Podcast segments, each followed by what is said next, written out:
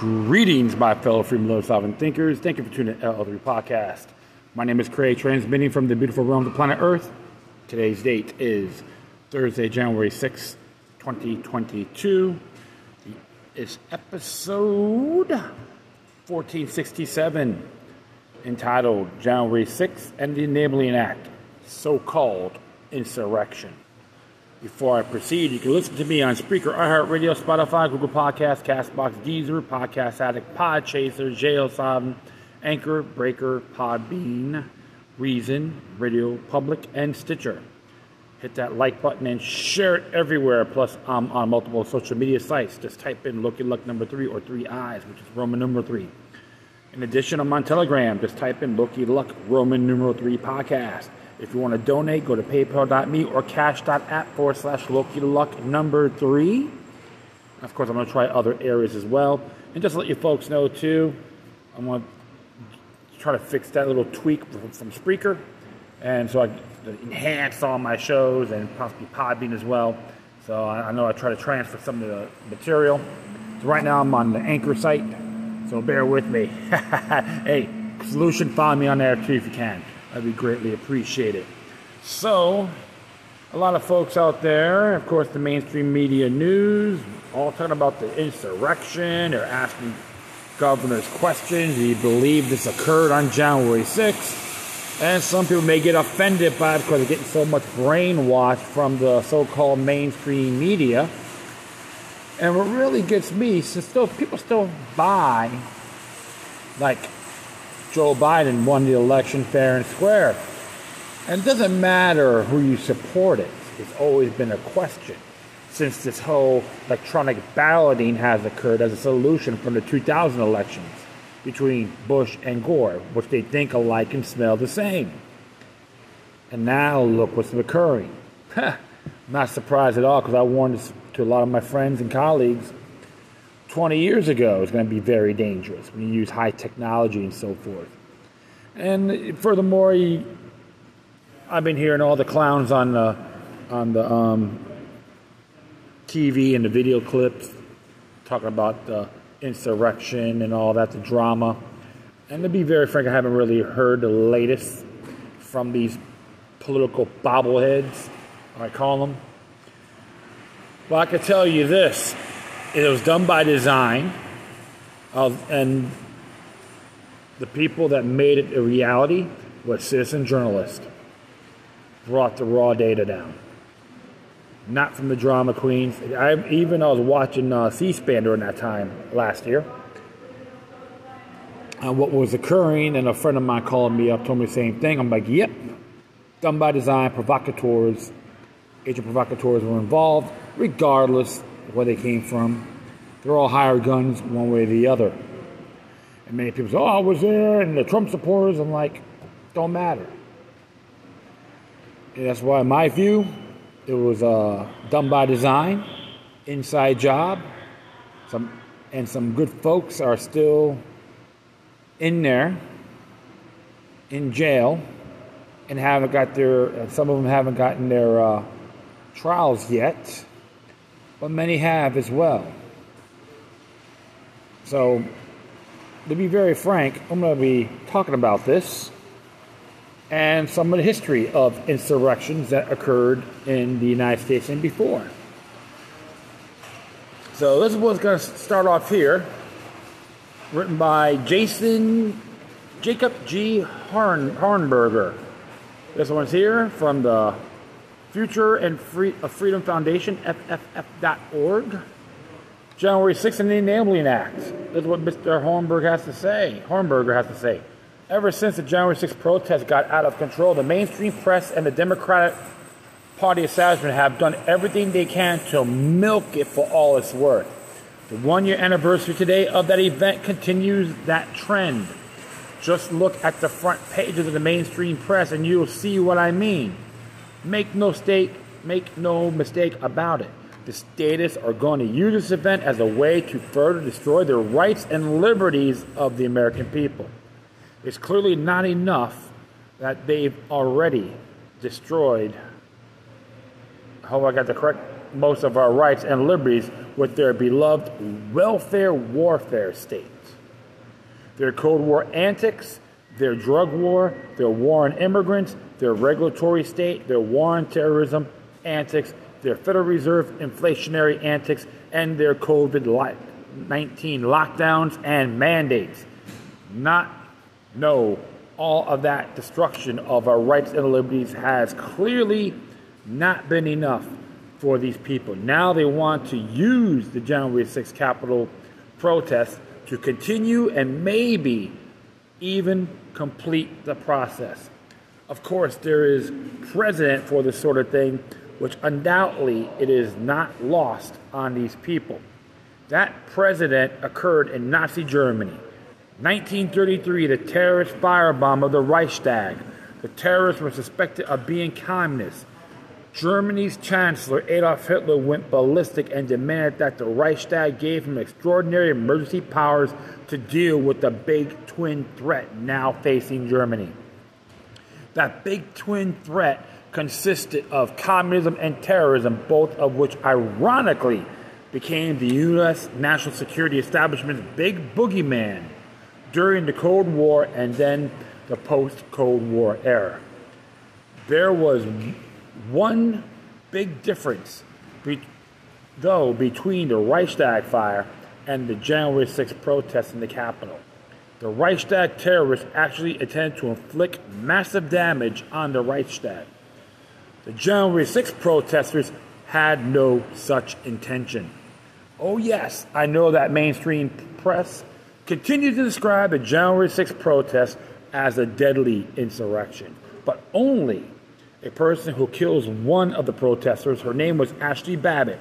She was shot to death by a Capitol policeman who got scared. She was not armed.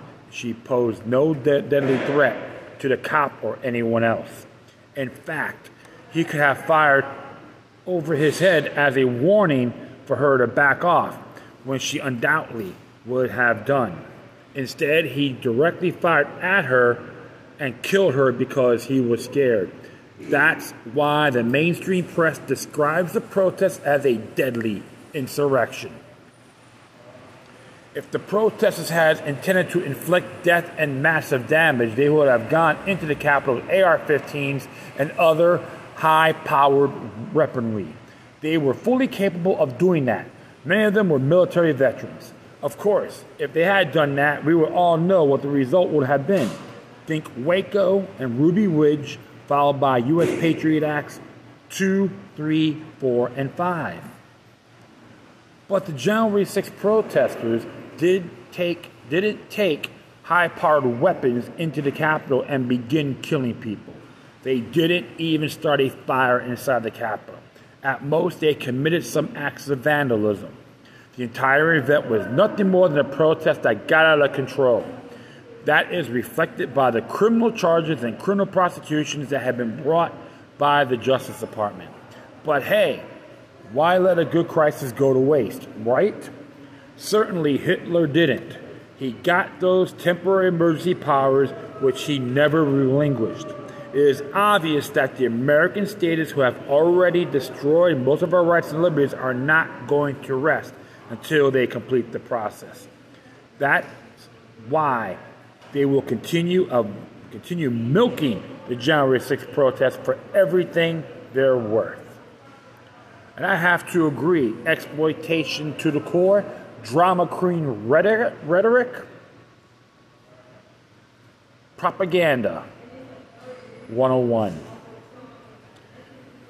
Because I, I, I could attest what Mr. Hornberger has to say.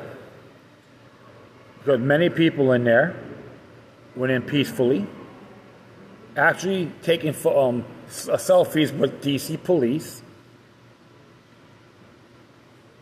and not destroy anything.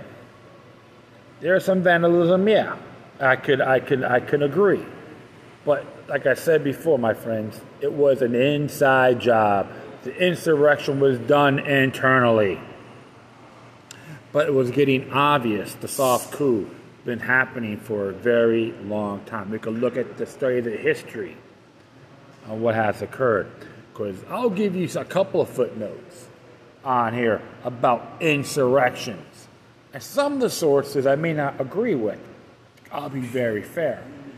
But many of it, there is merit to what has been um, addressed. And we're going to hit here from grunge.com.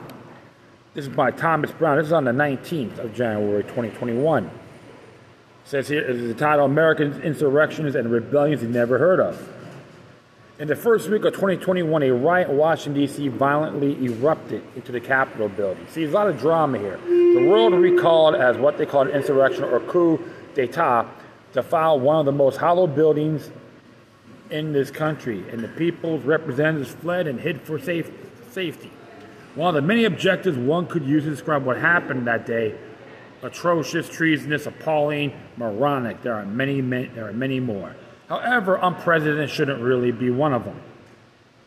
Not only the streets of D.C. and halls of Congress not unused used to violence, American history is is replete with violent uprisings, bloody coups, and revolutionary attempts.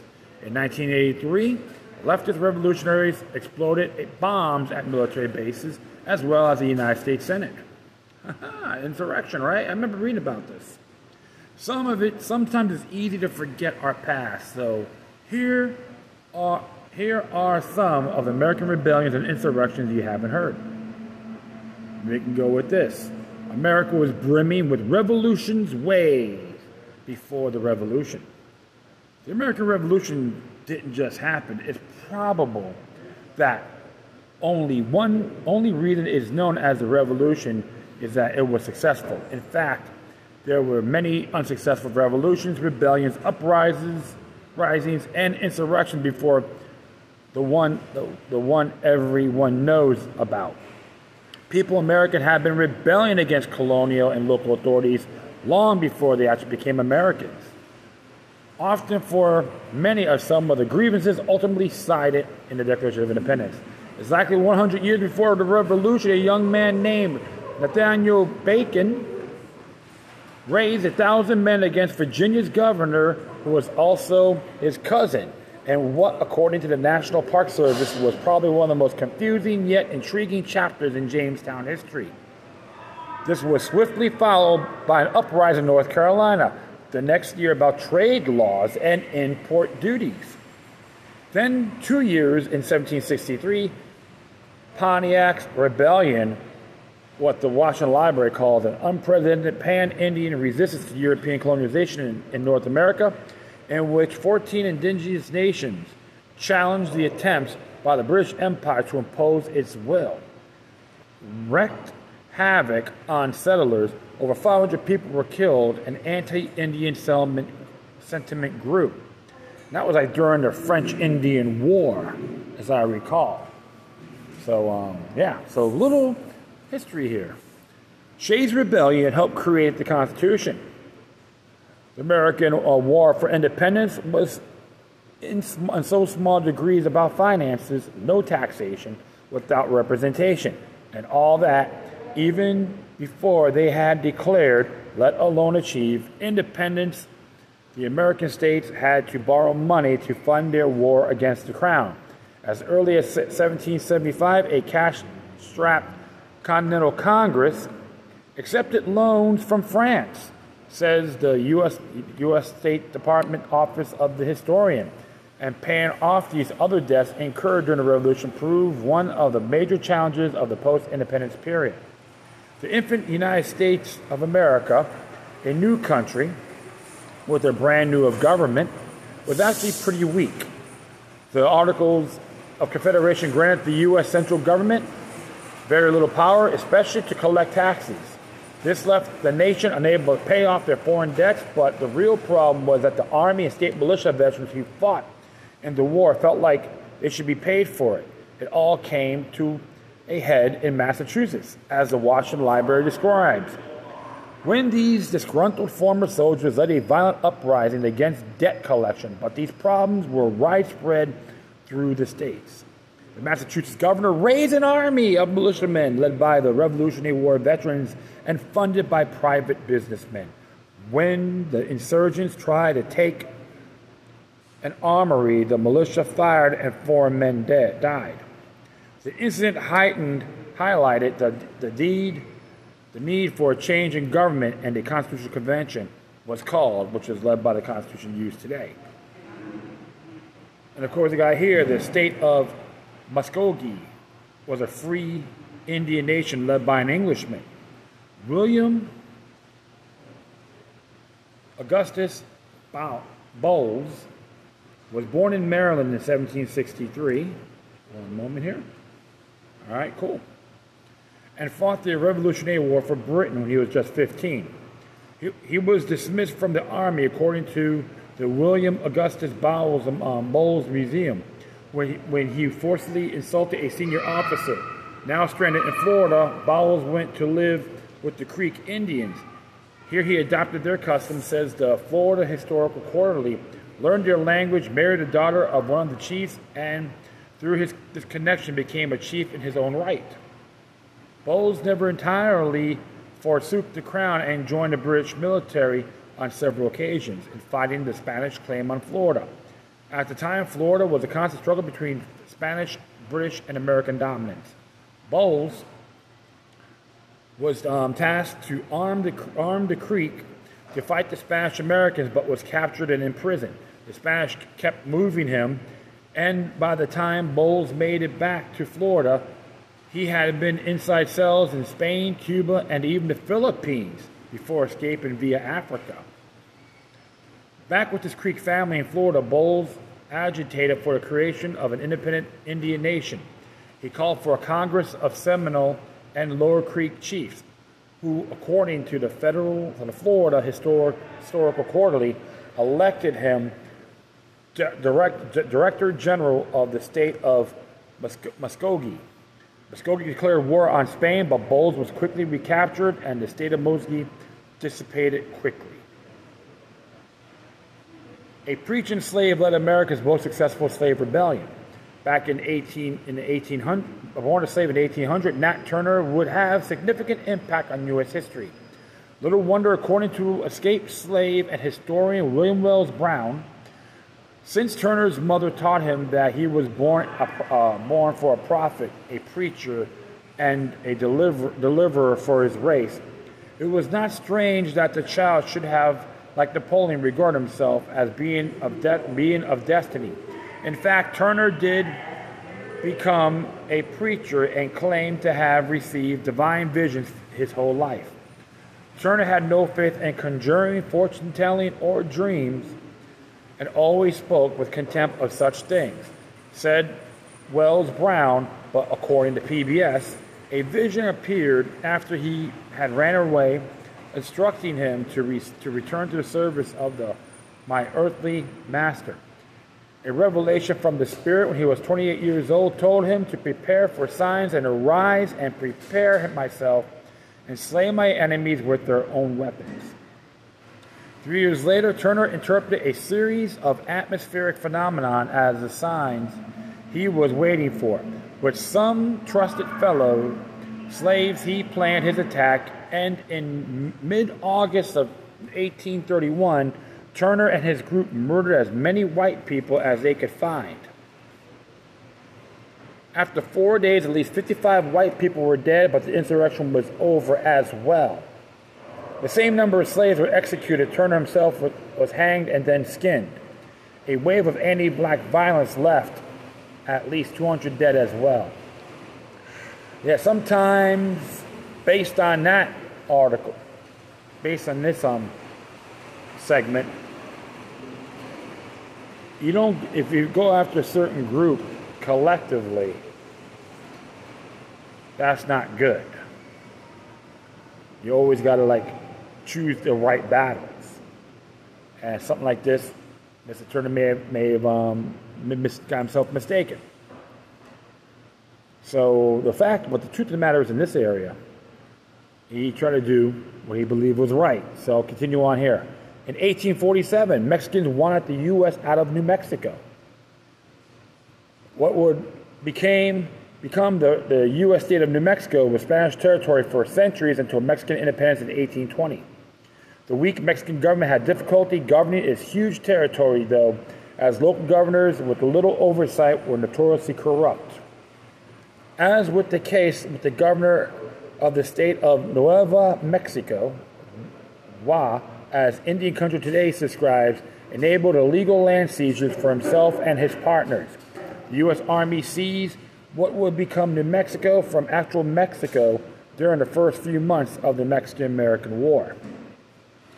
In true uh, manifest destiny fashion, the Army claimed it a, as a U.S. territory and installed a civilian governor just six months later. All the ill would boil over as a resistance to the Americans resulted in a revolt on January 19, 1847. As men from Taos and Santa Cruz execute the governor, many of his business associates, and many of his business associates, these incidents known as the Taos Revolt. But as a former New York, New Mexico, sorry, state historian Robert Torres told the Taos News, these weren't citizens rebelling against a legitimate government. What happened was more of a beginning of a resistance. Resistance or revolt, it was quickly quashed by a volunteer of army riflemen on horses and with howitzer cannons. The, rebel- the rebels barricaded themselves in the Pueblo church, along with many women and children, in which most of them died after a fiery bombardment by the American Voluntary Army. Racist, the racist White League overthrew the Louisiana government. After the devastation of the Civil War, America embarked on Reconstruction, which was basically a military occupation of the once rebel states. Americans, American laws had to be enforced in the former Confederacy, and its defeated leaders prevented from reserting power, meaning a political reorganization of the southern states. And there, were, there was pushback. In 1874, a group of Confederate veterans in Louisiana created the White League, while the Ku Klux Klan terrorized freed slaves. The White League's stated purpose, as the Zinn Education Project explains, was the extermination of the carpetbag element and re- restoration of white supremacy. I don't know about that. That's what I'm saying. As always, Howard Zinn. people they say he has a Marxist view, communist views. So I can't really jump to conclusion, but a lot of stuff happened during that time. So you got to look at, so out of fairness, you got to look at all sides and go a little further too, what I'm narrating here. All right? Carpetbagger was um, a pejorative for Northerners who worked in the government in the South, so the League attacked the government. After the Reconstruction government had blocked a delivery of weapons to the White League, says New Orleans Historical, they demand the governor resign. He refused, and the Battle of Liberty Place erupted in the streets of New Orleans, killing at least 35 people, and leaving the White League in control of the city for three days. They uh, blockaded the governor instead inside of a federal building and installed a more racist friendly governor. When the federal troops finally arrived and the League surrendered quietly, New Orleans would later erect a monument to the Battle of Liberty Place the annual ceremonies explains New Orleans historical. Such commemorations continued, depicting the White Leaguers as heroes and martyrs. The monument was finally removed in 2017. So, um, I think sometimes when they take away the history of these statues, you know, I just find it a little bit disturbing. Because you got to look at the ramifications of cause and effect. And what happened while a lot of these states seceded, first was six, then it became 13, because they see the contract was being um, violated by the federal government. Well, Abraham Lincoln, he wasn't really a uh, beautiful president, what people try to pre- teach us. That's why I always got to look at these elements, these angles. And the fact is this those southern states start their own federation, the Confederate States of America. So if the whole thing was done legitimately, agree with it or not, but a federal intervention made it a reality so I would recommend folks to just go study this this times, at least 30, 30 years, 25, 30 years before that. It's real complex. That's why I'm not. I don't go around bashing people with the Virginia battle flag or supporting taking down statues of Robert E. Lee or Stonewall Jackson. I really do oppose it because a lot of folks, you got to really read what they done. And the, the disheartening thing, many of the commanders from both sides were friends and they fought together. They served and fought together before this sep- horrific separation. I will continue on here. Here's another one. A racist coup replaced North Carolina's government. The tactics of the KKK and the strategy of the White League came to head 20 years later. In 1898, in Wilmington, North Carolina, according to Zinn Education Project, another one Howard Zinn knows best, right? The city was remarkably integrated. Three out of um, ten aldermen were African Americans, and black people worked as policemen, firemen, and the city's Republican Reconstruction government. The local Democratic Party recruited race, white, racist white journalists to stir people up and organize a gang of Ku Klux Klan wannabes called the Red Shirts to harass and intimidate black voters leading up to that year's state elections. The whole country knew about it too, according to the investigative journalist and author of the Wilmington's Lie, David Zucchino.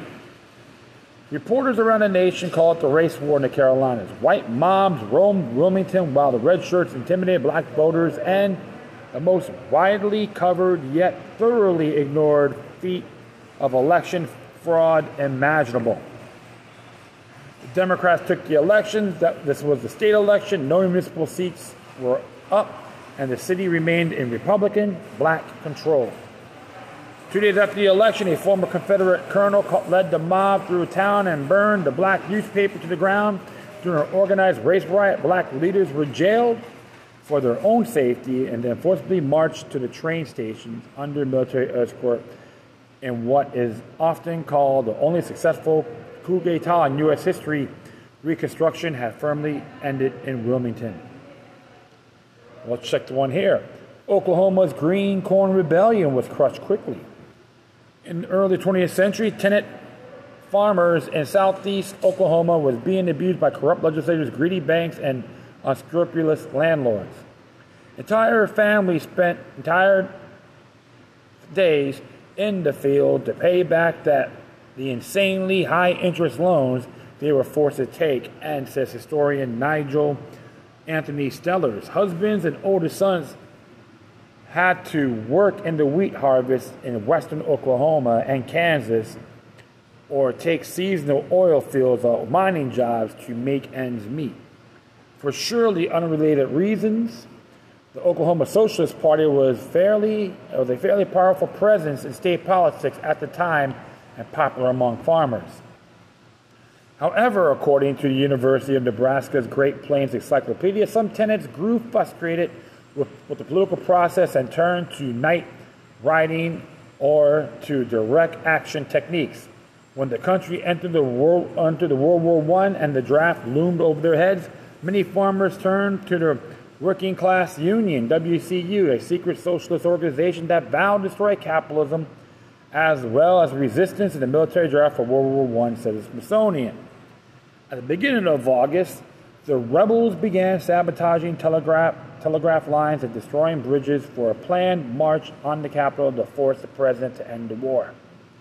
Because they were Oklahomans, they planned to live on barbecued beef and roasted green corn. The rebellion got its name on the way. They never made it out of the state, and three men died. The Battle of Athens was led by veterans for fair elections.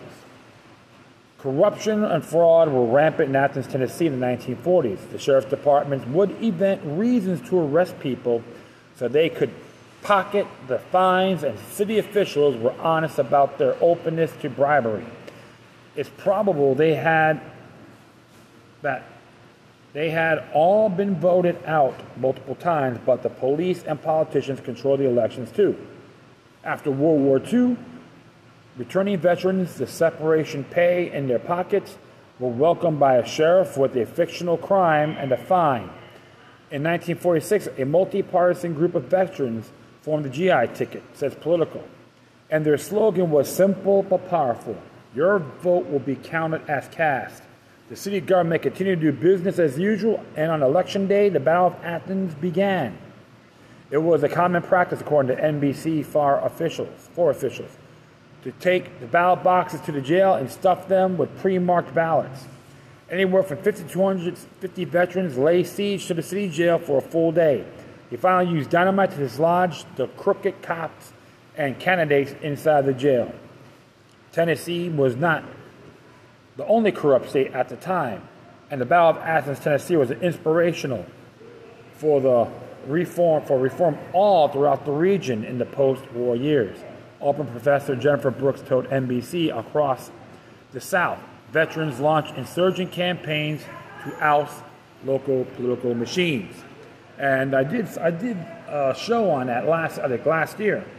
I think it's called um, I think I called uh, Battle of Athens, Tennessee 5.0. A little history about what happened with election fraud. This is this is you know, when they're still talking about the controversies that happened in 2020. So I brought that to light. And you you could go there, hit my archive on Spreaker. I do have it there. It's very powerful. The San Juan Revolt happened all over Puerto Rico. Since being claimed by the Spanish Empire 500 years ago, Puerto Rico has never been an independent nation. After the United States acquired the islands during the Spanish American War, Puerto Ricans became U.S. citizens, but the legal status of Puerto Rico itself has remained ambiguous. According to the last two referendums, the majority of Puerto Ricans want to officially join the U.S. as a state, but there are many who don't. In fact, there is a strong nationalist streak in Puerto Rican politics, a streak that manifested an outright violent insurrection in, 1950, in the 1950s.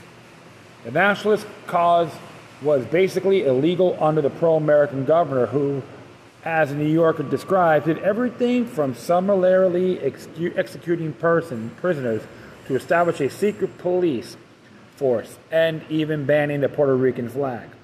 Violence erupted constantly until finally an outright rebellion in which several towns were seized and proclaimed the Free Republic of Puerto Rico. Until they were pounded by field, field artillery and um, strafed from the air, but the cause wasn't over yet. That same year, Puerto Rican nationalists tried to kill President Harry Truman.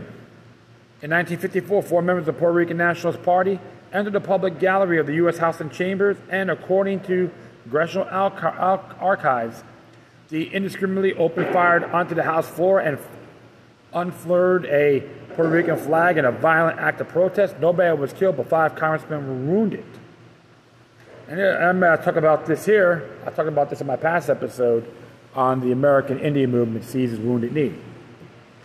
They talk about Wounded Knee here, so like like before New Year, like the, before the uh, New Year's Eve. Considering oh, the um, litany of injustices visited upon Native Americans over the last 500 years, the American Indian movement is extremely young, found extremely young, founded just over 50 years ago, according to Minnesota Post or MinnPost by grassroots activists Minneapolis. AIM first sought to improve conditions for recently urbanized Native Americans. The organization grew, quickly grew in, in scope and size, earning a reputation for direct action techniques. AIM advocated for all the issues facing the Native American communities, from law enforcement to healthcare to housing to appearing on the national scene when they occupied their Bureau of Indian Affairs building for almost a week. In 1973, the Pine Ridge Reservation in South Dakota, a conflict was boiling over among a Oglala Lakota tribe over the controversial tribal chairman. According to the authors of Red Power, the American Indians fight for freedom via the uh, National Sorry about that. National um, Library of Medicine was viewed as a corrupt puppet of the U.S. government by some segments of the tribe. AIM was invited to help tribal members who reported harassment from the chairman's supporters. Dakota forces bolstered by AIM volunteers, armed themselves and seized the town of Wounded Knee, the site of a hideous slaughter some 80 years before. Nearly a thousand federal agents surrounded and lay siege to the town for 31 days. Ultimately, nobody was convicted of anything over Wounded Knee, but two Native Americans were killed, and the chairman ended up staying in charge. That's some of the stuff that happened, and this is and um, there's examples of uprisings and insurrections, and it is very disheartening indeed. And I know there's some stuff here. The History Channel did one here. There's, you got well, six uprisings, violent uprisings in the United States. I'm not gonna go through them all, but I'm just like looking through here. I'll, I'll do a few. Yeah, I'll do a. Yeah, I'll do a few here. Yeah, I'll do I'll do a few. It was two, three, and four. Because um, the stuff that was on the grunge already talked about it. So this is what this number two has to say from the History Channel's website. It says here the New York City draft riots. Only 10 days after the Union victory in the Battle of Gettysburg, New York City became embroiled in the largest popular insurrection in American history. The incident began on the morning of July 13, 1863, when hundreds of young men poured into the streets to protest the federal draft lottery. New York was deeply divided over the Civil War and mainly viewed the conscription law, which excluded blacks and allowed wealthy men to buy their way out for serving $300 as a blatant civil rights violation. And you can say $300 then is like 30,000 today. The demonstration quickly turned violent when the mob stormed the draft office and beat the city's police superintendent to a bloody pulp. As protesters' ranks swelled with armies malcontents, so men marched through Manhattan and began ransacking and burning the homes and offices of prominent draft supporters and other wealthy elites. The bedlam will continue for four days as rioters looted businesses, torched buildings, and brawled with police and National Guardsmen from behind makeshift barricades. Convinced that free blacks were their threat to their livelihood, rioters also beat and lynched several black men, demolished the homes of others, and even set um, a black children's orphanage ablaze. Finally, on June 16th, that looks like they screwed up there. It's actually July 17th. Some 4,000 federal troops marched into the city and put the uprising down by force. While the draft would resume only a few months later, the riots still left a devastating mark on New York all told claimed the lives of more than 100 people and caused millions of dollars in property damage.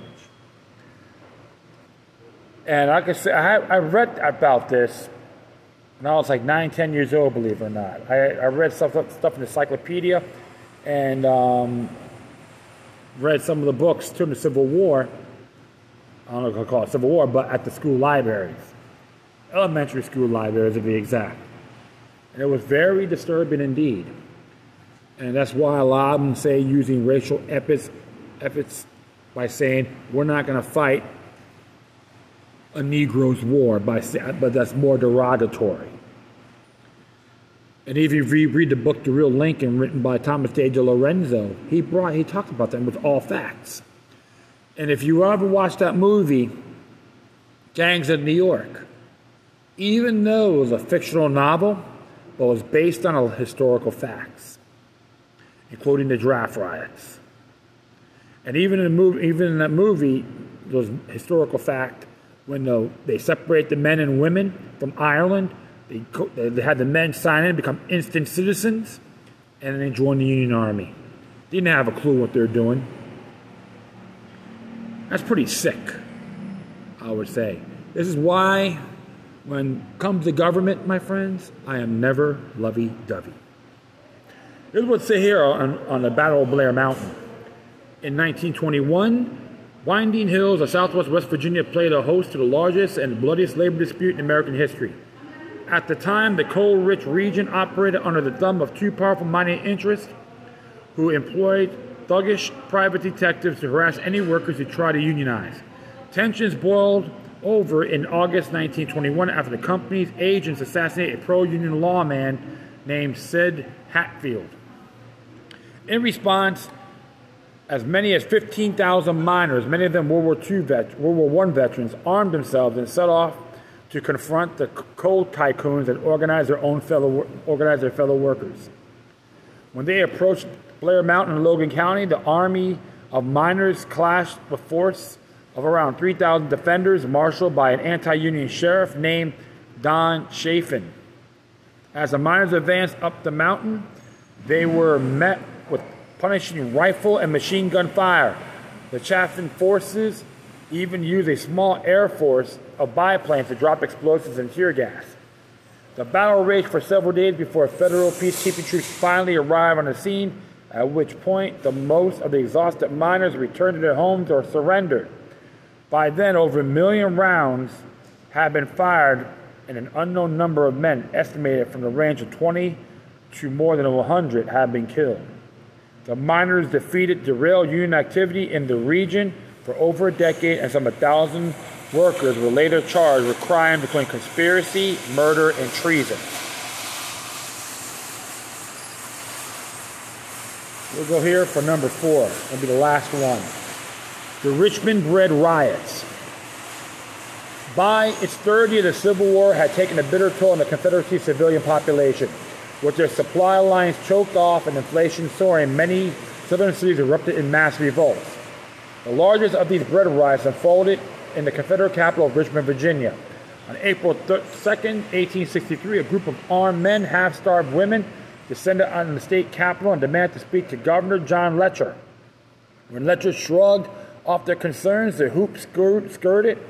Mob marched down on one of the city's major thoroughfares, commandeering several supply carts and began violently ransacking warehouses for food. The rioters' numbers quickly grew into thousands as more desperate men and women took to the streets, many of them chanting bread or blood. Ignoring the protests of city officials, they broke down the doors of private businesses and supply houses and made off with food, clothing, jewelry, and other valuables. According to some accounts, Confederate President Jefferson Davis even addressed the crowd, tossing coins at rioters and pleading, You say you're hungry and have no money? Here is all I have. The riot finally ended after the city's public guard arrived and threatened to fire on the crowd. Some 60 members of the mob were arrested, and the city would later place artillery pieces in the Richmond's business district as a warning against future uprisings. Well, these are examples of insurrections, violent ones. We can go on and on and on in parts of the world. So we'll just give you some examples what has happened. Some were justifiable, others were not. It just varies. They even had the food riots in Philadelphia during the War of Independence because money they used was, was fiat and everything was inflated. So when, you hear the news right now talk about the January 6th was an insurrection, laugh at them and show show me the facts. I got mine. You let them know that. Well, that will be it. I'd like to thank everyone for listening. Plus, feel free to download and share us throughout your social media network. If you have any questions, comments, or concerns on issues you check out, whatever you do, please hit the correspondence decorum. Furthermore, I'll leave the footnotes of these articles on my page. And if you want to contact me, go to Loki Luck number 03 at protonmail.com. If you want to donate, you can hit me at paypal.me or cash.app forward slash Loki Luck number three. If you want to support the sites I did my narrations on, do it. Be pretty cool. Always like the um, Future of Freedom Foundation, um, Freedom, Freedom Foundation, FFF. Excuse me, I got the hiccups here. Always got good articles. Check them out, man. Always uh, appreciate the content, so you should do the same. Once again, thank you for your time. Plus, always remember that Demoniac resistance is healthy for the soul and can liberate humanity. Until next time, take care of yourselves. Keep on spreading the love, and may your guardian spirits be with you.